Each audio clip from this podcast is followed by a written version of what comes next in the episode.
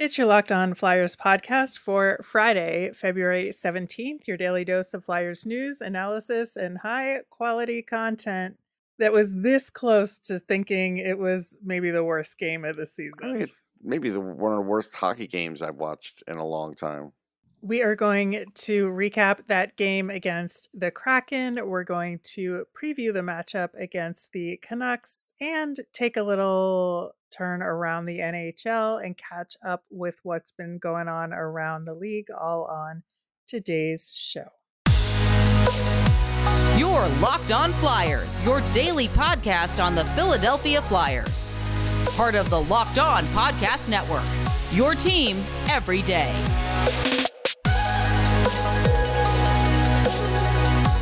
Hey there, I'm Rachel Donner. You can find me on Twitter at rmiriam. I'm here as always with Russ Cohen, who's on Twitter at Sportsology. Thanks for making us your first listen every day. You can follow the show on Twitter at Locked On Flyers. That is where you'll keep up to date with all of the Flyers news and our episodes. You can also email the show at lockedonflyers at gmail. Today's episode is brought to you by FanDuel Sportsbook, official sportsbook of Locked On. Make every moment more. Visit fanduel.com slash locked on today to get started. Locked On Flyers is free and available on Apple Podcasts, Spotify, wherever you happen to listen to podcasts. Subscribe and you'll get all of our episodes here on the Locked On Podcast Network. Plus, we're over on YouTube, so subscribe there as well.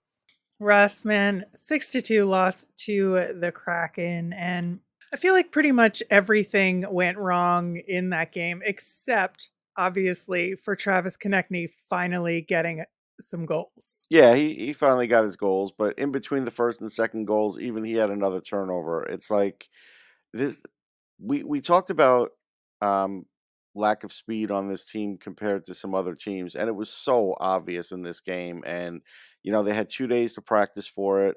You know, Travis Konecny said they let we just we knew they were fast and we just let them do their thing. And you know, you start the game off with that Kevin Hayes on the power play just lazily carrying the puck in, and Jared McCann just took it and said thanks, and went the other way, got a shorthanded goal, and it just got worse after that.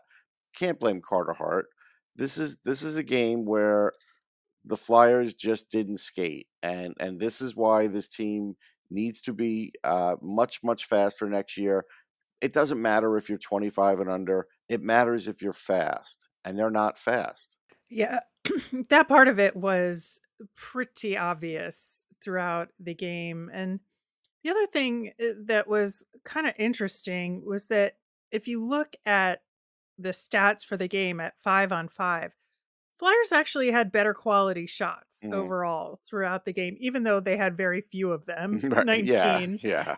in total. They were actually pretty quality shots. I thought Grubauer actually had a, a pretty good game himself, even though he didn't face a ton of action against the Flyers in this one. But um, you know, it was a little deceiving, like when you look at the underlying numbers there. But you know, you watch that game and you're like, Yeah, it didn't matter. no, it, it didn't matter one bit. And it really puts the Flyers in a, a not great situation, having lost seven of their n- last nine games. And, you know, we've been talking about this kind of precarious tightrope here between wanting to win some games to get confidence and to make sure that the team is headed in the right direction for the future, but at the same time, not getting too far out of the lottery, but I feel like this is a little bit too much on the side if we're losing too much and then things start to get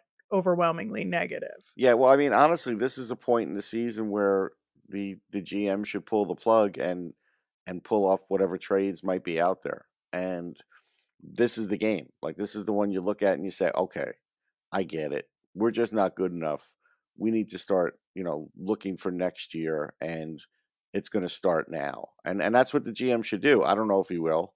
Uh I don't have much confidence in that, but I'm just saying that's like this is the time. You look at this game and you're like, they just can't compete with the faster teams. So what are we doing here? Like let's, you know, and again, some of the things that could change that is if you bring up some of the younger, faster guys. Like that could help that. It may not help in turnovers and things like that early on, and that's where the coach is going to have to grit his teeth. But if you face teams like this that you just can't keep up with, it's going to be more frustrating than what I'm talking about.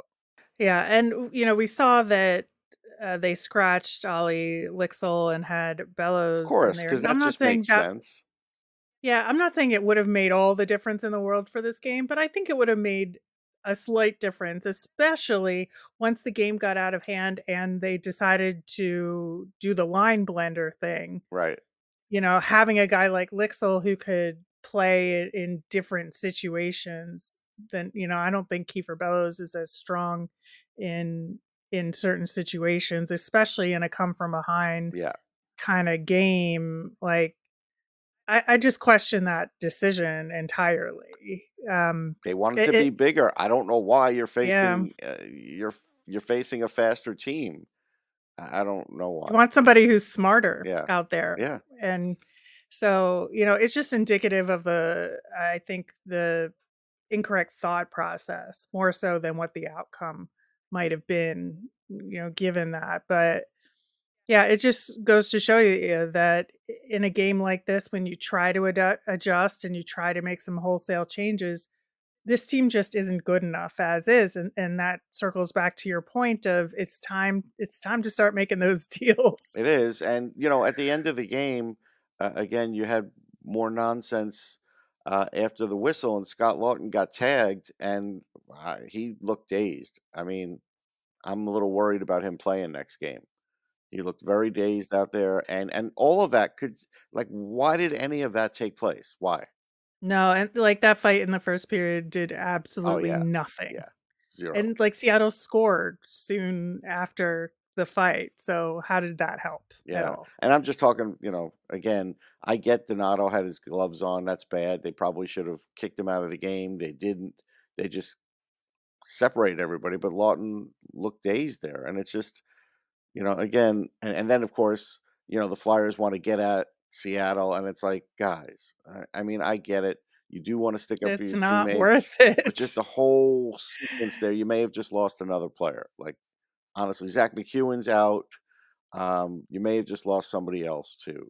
So it's like, you know, I get it, you want to stick up for teammates and be tougher and everything else, but pick the times. Uh, you know, not to pile on, but special teams was also a Oh yeah, disaster in this one. Now, you know, the Flyers only had one power play in the game, but they gave up a shorthanded goal yeah. in it. Well, like I said, Kevin Hayes was carrying the puck like like he had no mhm. cares in the world. Like, what we what was he doing?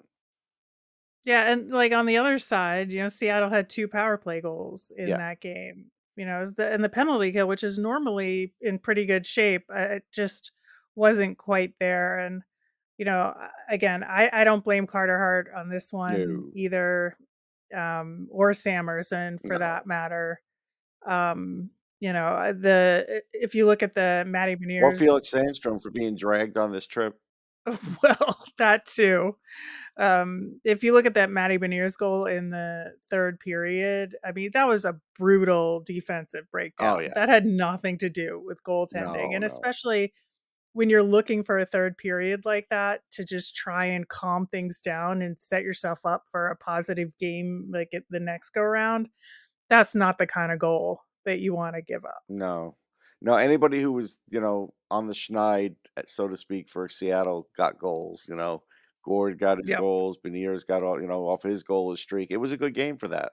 Uh, Yep. you know, Flyers had two Across the board, I guess, right? across the board too, connecting too. But the Flyers, honestly, for two days off, just embarrassing. Yeah, I would say so. Well, hopefully we can find some silver linings against the Canucks, and we are going to talk about that matchup coming up next. Looking for a delicious treat but don't want all the fat and calories? Then you gotta try a Built Bar. I know my goal is to eat a little healthier this year. If you're like me, where you want to eat healthier but don't want the compromised taste, then man, I've got just the thing for you. You got to try Built. With Built, healthy is actually tasty. And what makes Built Bars so good? Well, for starters, they are all covered in 100% real chocolate and they come in unbelievably delicious flavors like churro peanut butter brownie and coconut almond. And what's even better is they're healthy, only 130 calories, 4 grams of sugar, and a whopping 17 grams of protein. And now you don't need to wait around to get a box. For years, we've been talking about ordering your Built Bars at Built.com. Now you can get them at your local Walmart or Sam's Club. That's right. Head to your nearest Walmart today, walk to the pharmacy section, and grab yourself a box of Built Bars. You can pick up a, box, a four bar box of cookies and cream, double chocolate, or coconut puffs. If you're close to Sam's Club, run in and grab a 13 bar box with our hit flavors brownie batter and churro. You can thank me later. All right, Russ. So up next is the Vancouver Canucks. And it has been a while since we saw them. It was way back at the beginning of the season, October 15th. The Flyers won that one three to two. And that's where we saw maybe the beginnings of the Flyers power kill. Mhm. Uh, Scott Laughton had a shorty in that one. Uh, there was a pretty significant fight between Deslauriers and Burroughs that I think Deslauriers got the edge in that fight.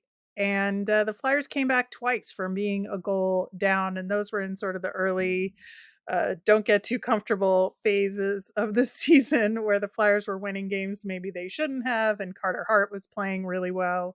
Uh, that was certainly uh, one of those games. But in between then and now, the Canucks have been on quite a roller Oh, yeah. coaster, I would say.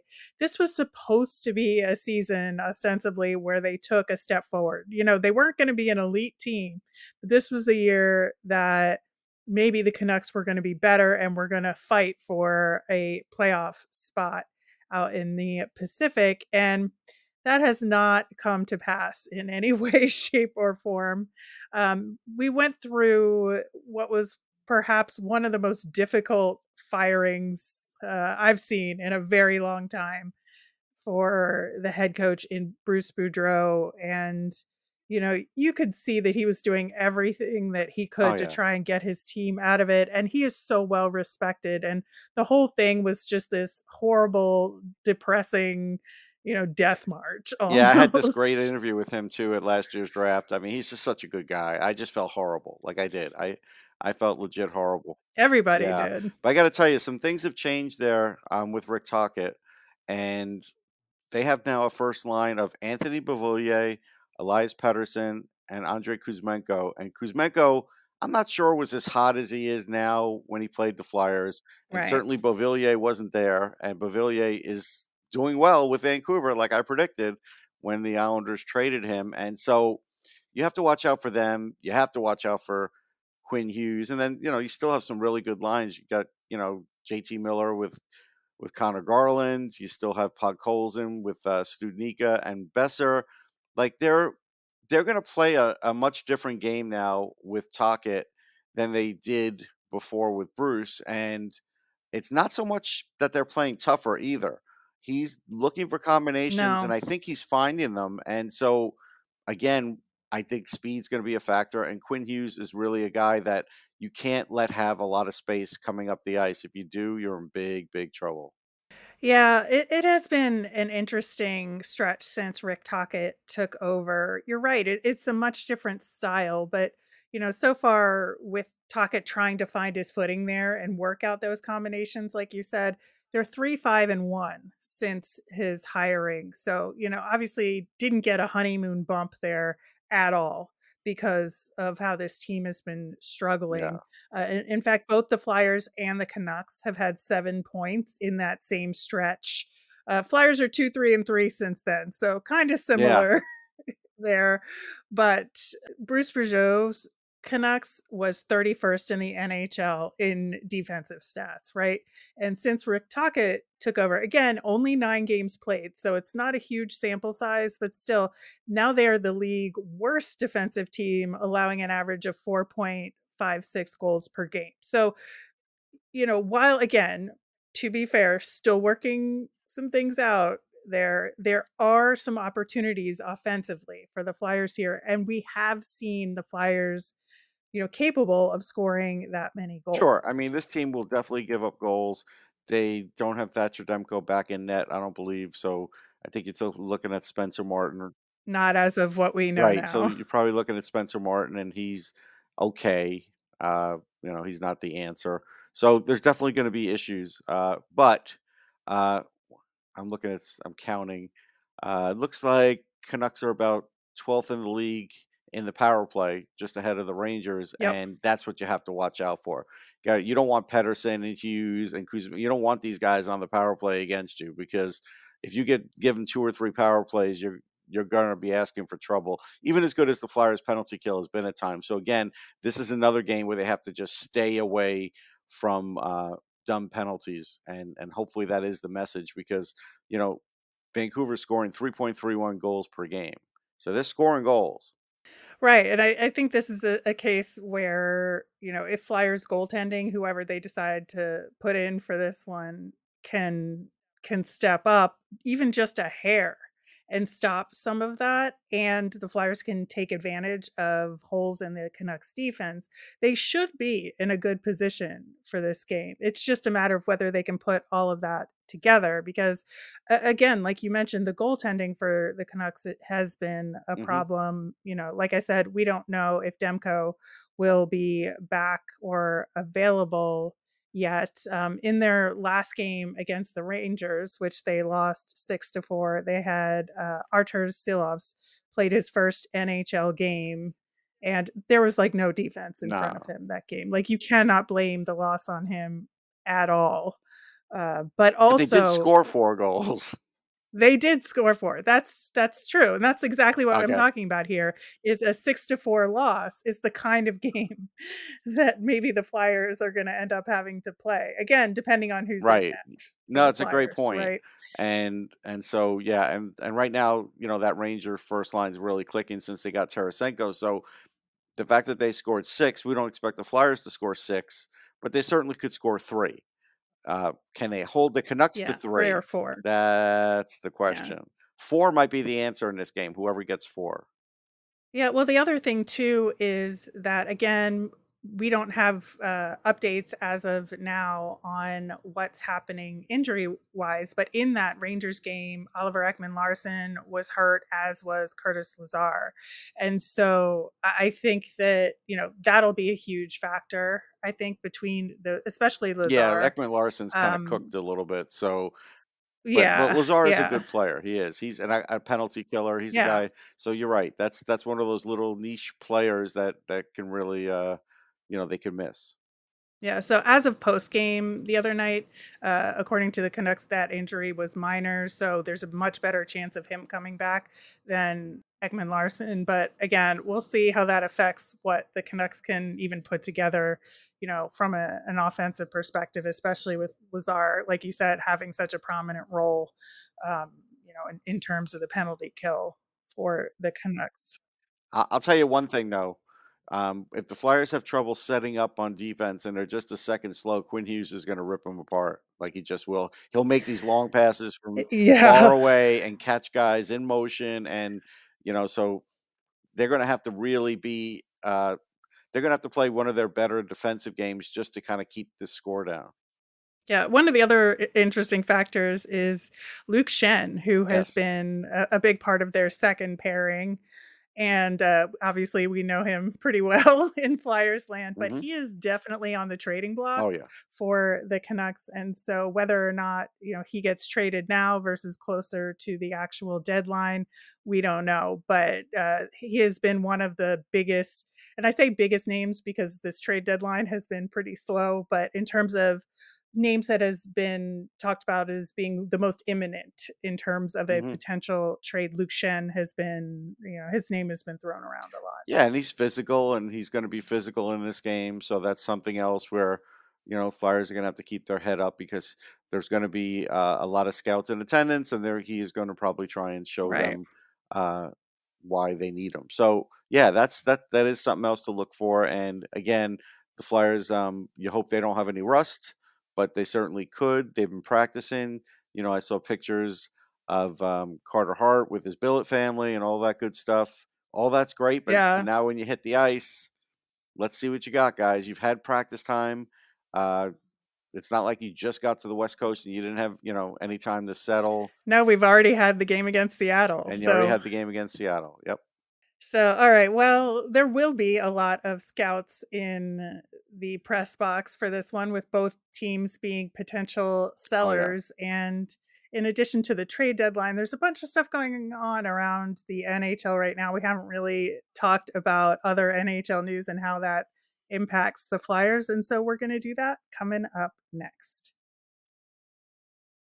All right, Russ. So we were just talking about the trade deadline a little bit with Luke Schenn and the Canucks. And of course, there will be a ton of scouts at that game, I would guess, uh, just because of all the potential uh, trades that could happen with the Flyers and Canucks. But man, it has been kind of a dull trade deadline season so far. It's uh, early. We just have the Bo Horvat trade and the Tarasenko trade, but I, I do think that yes, it is early, but also the cap situation is having a huge impact on what is usually a much more active season.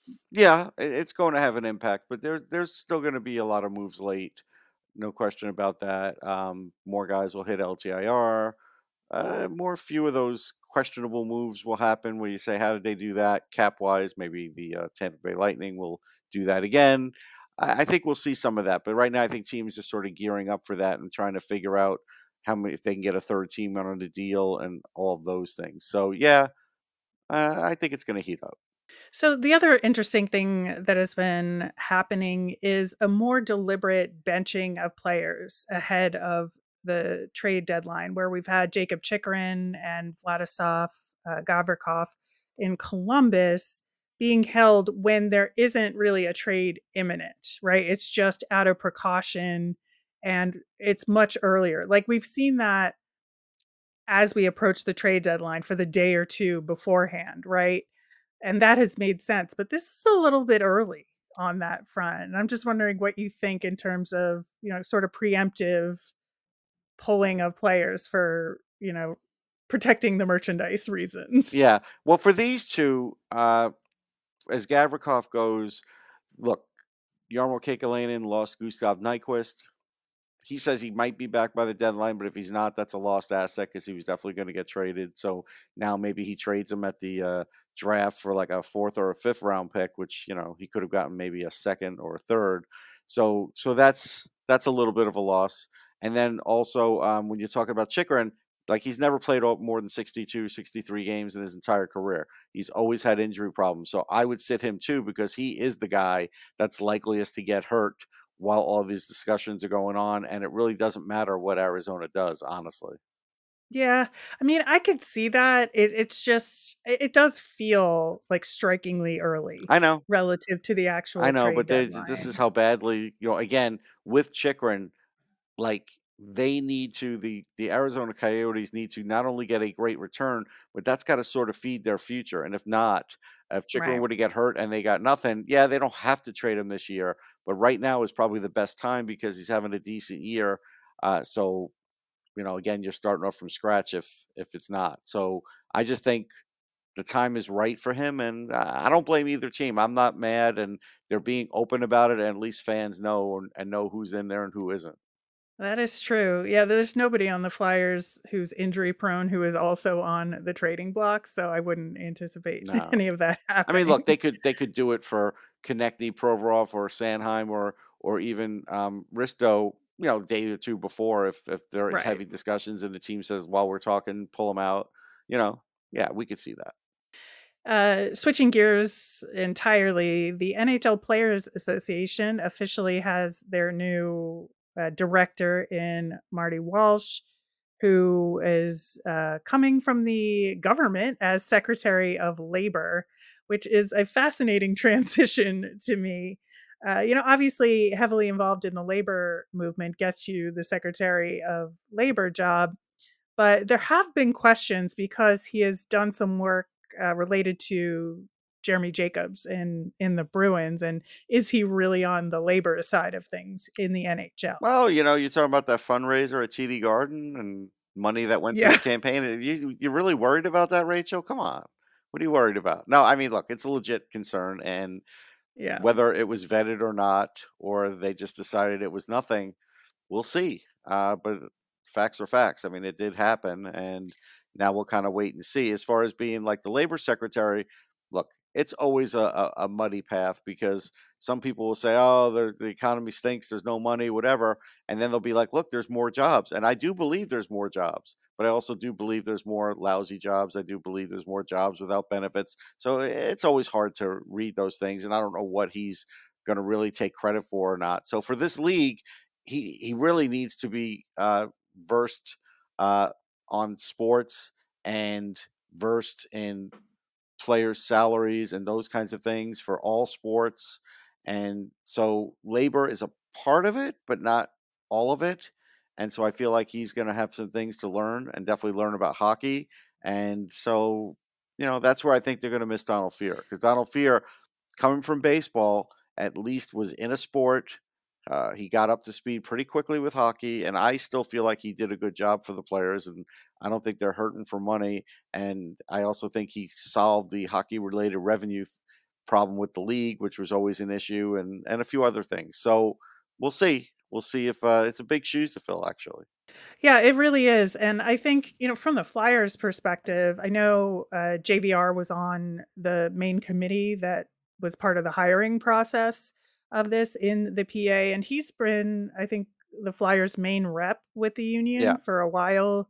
And so I, I worry honestly when he gets traded uh, about the Flyers. You know, who who's next in line for representing the Flyers? In the old days, sometimes owners would trade the union rep if that guy was like Yeah, saying things they didn't like in the locker room many, many years it's ago. true. But it's not the case now.